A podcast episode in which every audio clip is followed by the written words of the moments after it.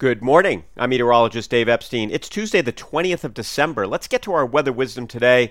And I want to start by talking about what's going on across the country. We have a big Arctic blast coming into much of the lower forty-eight. It started up in Montana, where we have wind chill warnings, and those warnings extend all the way south to the Dakotas, Nebraska, uh, and they continue even northern Kansas this morning. Then we have winter storm watches further east, places like Indiana, Illinois, uh, Iowa.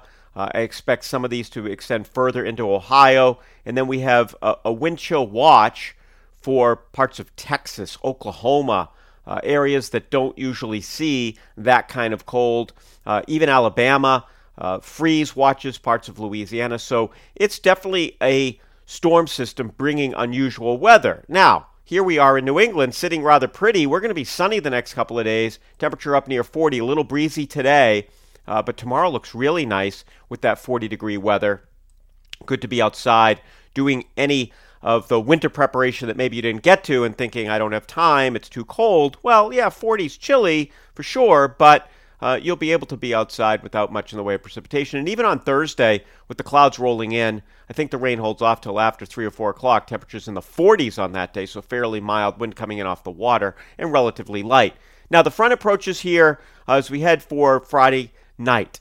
But until then, we're going to see some rain. It's going to be very warm, uh, fifty-five to sixty on Friday, with the rain, maybe some heavy downpours, but very gusty winds, uh, to the point that we could definitely see power outages with this one. Uh, this is not like the winds we saw uh, over the weekend where, you know, it's blustery and a couple of scattered power outages. This is more widespread power outages. I think this is going to be a problem with some of the gusts up to fifty-five miles an hour. Uh, good thing, of course, the leaves are off the trees, so the Uh, they don't act as little sails holding on to the wind and helping to uproot trees. But nevertheless, with winds that strong, we're definitely going to see some power outages. Now, the rain will continue the first part of Friday night, and then it shuts down with a brief period of snow becoming partly cloudy, and a flash freeze is possible briefly. Why do I say briefly? Well, winds are going to continue to be fifteen to twenty-five miles an hour with gusts into the forties. And with winds that strong, it dries the roads out really fast. So it's this battle between being near fifty at the beginning of the night, twenty at the end of the night. How quickly can you dry the roads out? If you dry the roads out really fast, then it doesn't matter that the temperature drops so fast because there's no moisture to freeze up.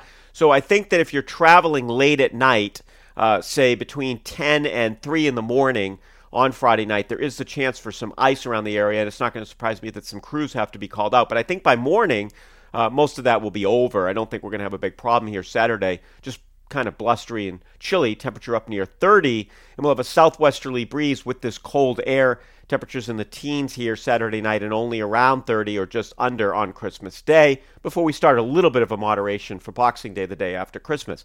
One interesting note is that with the southwesterly wind, and this does happen, this happens out in Buffalo, when a storm kind of goes up into the Great Lakes and the cold air wraps around and comes in from the southwest. It sounds a little counterintuitive, but if you can kind of picture a pinwheel, if you had uh, on your left side cold air and it was wrapping around, going kind of counterclockwise, and then uh, coming back from the south, you'd actually get cold air coming in from the south, though that's what's going to happen. We're going to have this Uh, southwesterly flow of what we call cold air advection. That's going to go over the relatively warm Atlantic, and it's not going to be surprising if parts of Cape Cod, Martha's Vineyard, and even uh, the western side of Nantucket get a little bit of snow here for Christmas Eve. So there's a chance, I'm not saying it's going to happen, there's a chance that the White Christmas this year is the island and the Cape. Yeah, that that is possible. It's not an impossibility. Again, not predicting it, but it's definitely possible uh, for happen. for it to happen. No White Christmas uh, around here, however, with all this rain and wind and just a lot of sunshine and chilly conditions. So you'll be able to get to uh, wherever you're going Christmas Eve, Christmas Day without any weather fanfare. Have a great morning, everybody.